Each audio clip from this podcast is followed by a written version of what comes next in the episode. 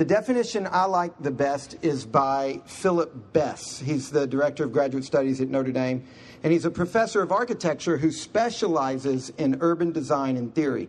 So he argues that the most beneficial way to understand the city is to understand it as a community of communities for whom the foremost purpose is to enable its citizens to live the best life possible. A community of communities for whom the foremost purpose is to enable its citizens to live the best life possible. That's the purpose of a city. Now, this is an interesting thing for me as a Christian pastor of a church in a city.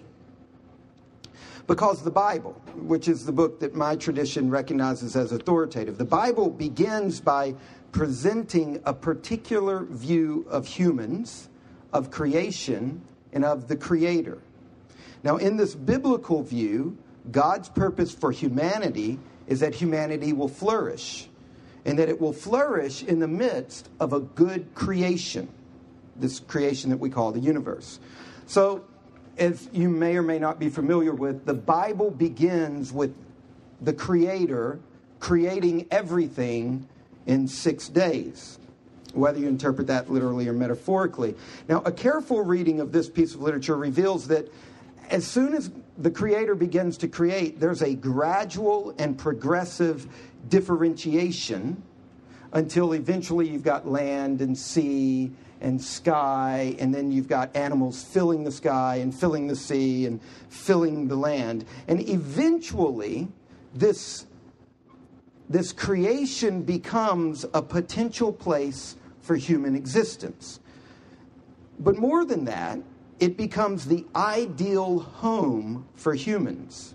In fact, the second chapter of the Bible portrays the Creator God as cultivating a garden and then placing the original humans in that garden in order to continue the cultivation of the garden.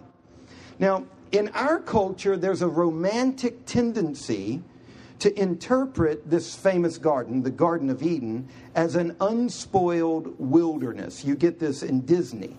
That unspoiled wilderness is pristine, it's raw, it's pure, it's good. But the majority of, of modern scholarship that specializes in ancient Near Eastern backgrounds, when they look at Scripture, they say that this garden was not a primitive place. Rather, the Garden of Eden was a carefully landscaped, intensely cultivated place. It had orchards and, and, things like this. In other words, many scholars who specialize in literature from that time period, or they see Eden as a typical ancient Near Eastern, get this, urban style garden. Now, that's completely against a lot of kind of popular romantic views of what made Eden so lovely. That it's an urban style garden. That even Eden, in other words, shows us that the biblical view of these issues is not that the creator God of the Bible prefers rural life against urban life, but in fact, that the building of cities that we find throughout the Bible is part of, in the Bible's language, the natural and intended cultural development. So, building cities is intended to be, it's an intended part of what it means to be humans. Humans were meant to build, to cultivate, and to develop cities. So, in other words, there's this inevitable logic between being human, being embodied, humans have bodies, and building. So, in fact, the Bible ends not in a garden, but in a city. Hello? Hello? What do you think that means? Testing? Okay. Thank you, G. Maybe not. Is that one working? Testing? What do you think? What do you think, Barry? I'm not really one. I know where the on-off switch is. Try again. I believe hmm. So, the Bible, hello, the Bible ends in a city, and the city has a garden. So at the end of the Bible, there's this city coming down from heaven, and this city is filled with cultural development. So the overall arc of the narrative of Scripture is this the Bible moves from Eden, an urban garden that is more garden than urban, to this city where garden is not lost, but it's a part of the city. So, my basic point is that the Christian Bible affirms the development of cities. Strange. So, my basic point in the midst of all this is that the Bible affirms the developments of cities. They're portrayed as the normative opening up of the cultural potentials built into the creation. And yet, the Bible is acutely aware uh, of the power of demonic forces and the possibility for radical misdirection of city life. You've, one only has to think, if you're familiar with the Bible, of Babel and Babylon and how they are portrayed and critiqued in Scripture. Now, with that basic, what I would call biblical view of the city, as I, as a pastor, look then at our city, what about our city? And what about cities here? Uh, not in the time of the Bible, but in late modernity, here in the West. Well, it's my observation that in our speed driven society, we suffer at a fundamental level from atopia, uh, placelessness. Uh, that, that we are displaced people. And we see this from the dehumanizing urban sprawl to the crisis of rural and agrarian life. On both levels, we see this. Too often today, one encounters vast acres of asphalt, of which uh, one philosopher says there is no place to this space um, that there's lots of space, but there's no real emplacement. Now, unfortunately, over the last 75 years, the association of cities, um, we associate cities with congestion and crime and pollution and fear. Along with r- the rapid development of the car culture, this has produced a flight from our cities.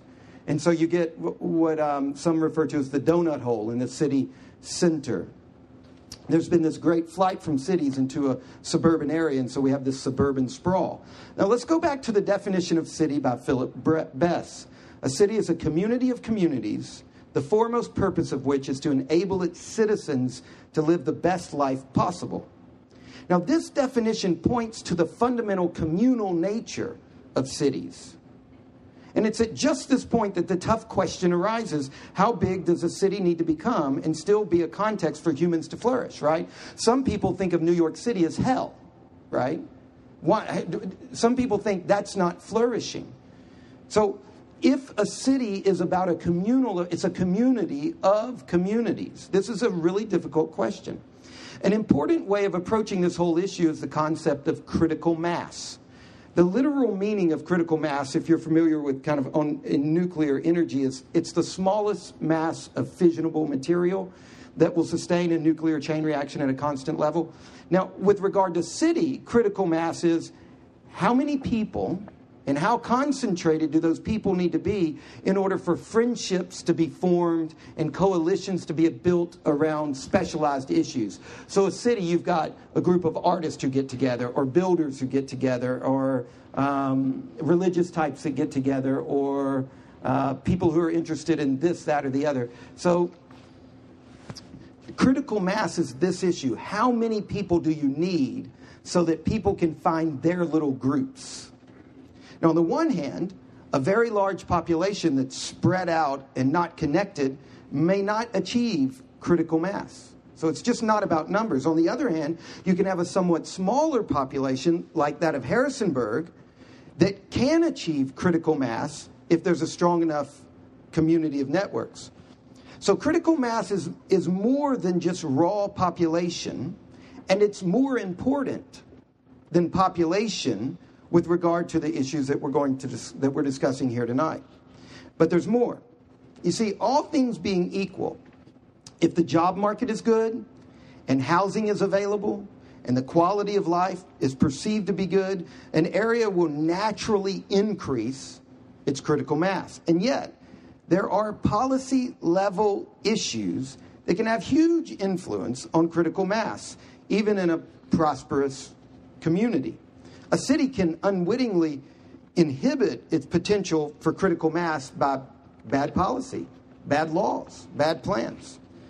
So, this is where the word density comes into play. Now, Eugene is going to show us that a dense city is not necessarily an overcrowded city. Density and overcrowding are not the same issue. And this is a very important point because a tremendous need for our city, for Harrisonburg, is that we maximize our critical mass by increasing our density in order for our citizens to have a higher quality of life. Look at it this way sprawl, urban sprawl, is the inevitable result of a large number of people attempting to live near the services of a city at the lowest possible density. Let's move out, let's keep some space, but still have the amenities of the city.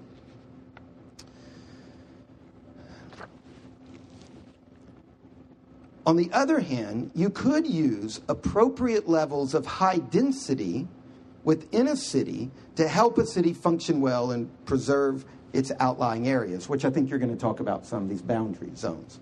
So, now on a caveat, I want to conclude my portion of this. There are some incredibly encouraging movements afoot today with regard to this whole issue. One of them is called new urbanism. Some people go by traditional neighborhood development. And they're recovering things like human scale and um, community based development. And these movements are important. Again, Philip Bess. These movements are shooting straight for the heart of the contemporary building culture by first challenging and then engaging and converting the public officials, legislators, planners, traffic engineers, bankers, developers, and home building executives who are collectively responsible for the vast majority of new building being done in the United States, almost all of which is in the form of sprawl development, and almost all of which is done with minimal or no assistance from architects. Now, that's Bess's argument. I love new urbanism, traditional neighborhood development. I read it, I, I like it. But one of my problems with it is that it's, it's, it's, got a, it's got a reductionism about it. This idea that if we just get the built environment right, healthy communities will inevitably result. And the built environment is an indispensable part of urban community. But I would say the built environment is insufficient. And, and New Urbanism, too frequently in its literature, doesn't take this into account because a healthy neighborhood not only needs good buildings, good restaurants, good sidewalks, all of that kind of thing, a healthy neighborhood needs virtue. Because you can have all, and there is a symbiotic relationship between architecture and virtue. a good neighborhood requires, a good city requires civility. If you've ever been in an uncivilized place, you don't want to live there. And new urbanism, too frequently in its writing, it rarely refers to the powerful need for civility, for virtue. So, to sum up my presentation and to tie it kind of all together, the foremost purpose of a city is to enable its citizens to flourish. Critical mass and appropriate density are indispensable for a good city. Tools like density bonuses, growth rings, infill, and models like new urbanism and traditional neighborhood development. These are tremendous resources. And yet, virtuous community is required. And it's not possible to build people into virtue. Uh, you can't legislate morality, and you can't entirely win the day through building. That virtuous cultivation is a slow and careful work of nurturing. And with that, I'll close and hand it over to Eugene.